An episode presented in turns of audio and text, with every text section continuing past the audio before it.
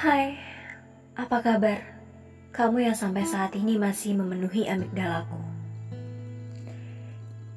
Ini bukan kisah tentangmu, tapi tentangku dan mungkin orang-orang yang pernah berada di titik yang sama denganku. Selamat mendengarkan.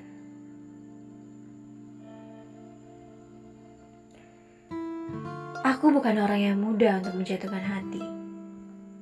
Namun juga tidak terlalu sulit untuk menyukai hal atau seseorang yang baru. Suka?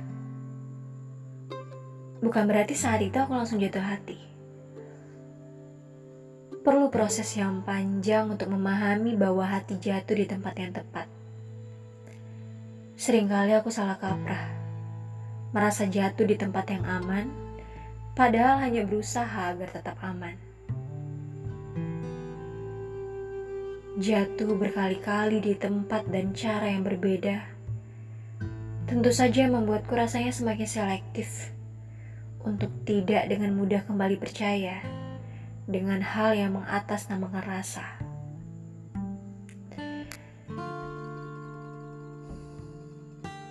Banyak yang bilang kesendirianku karena aku masih gagal lari dari bayangan masa lalu. Iya, aku memang tidak pernah lari.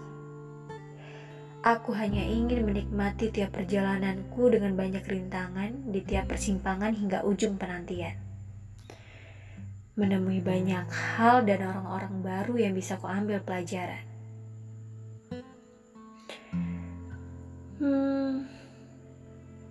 Bukankah senja akan lebih baik dinikmati dengan berjalan daripada berlari? Bukankah pada akhirnya keikhlasan jauh lebih baik daripada keterpaksaan? Kembali lagi, ini hanya pilihanku.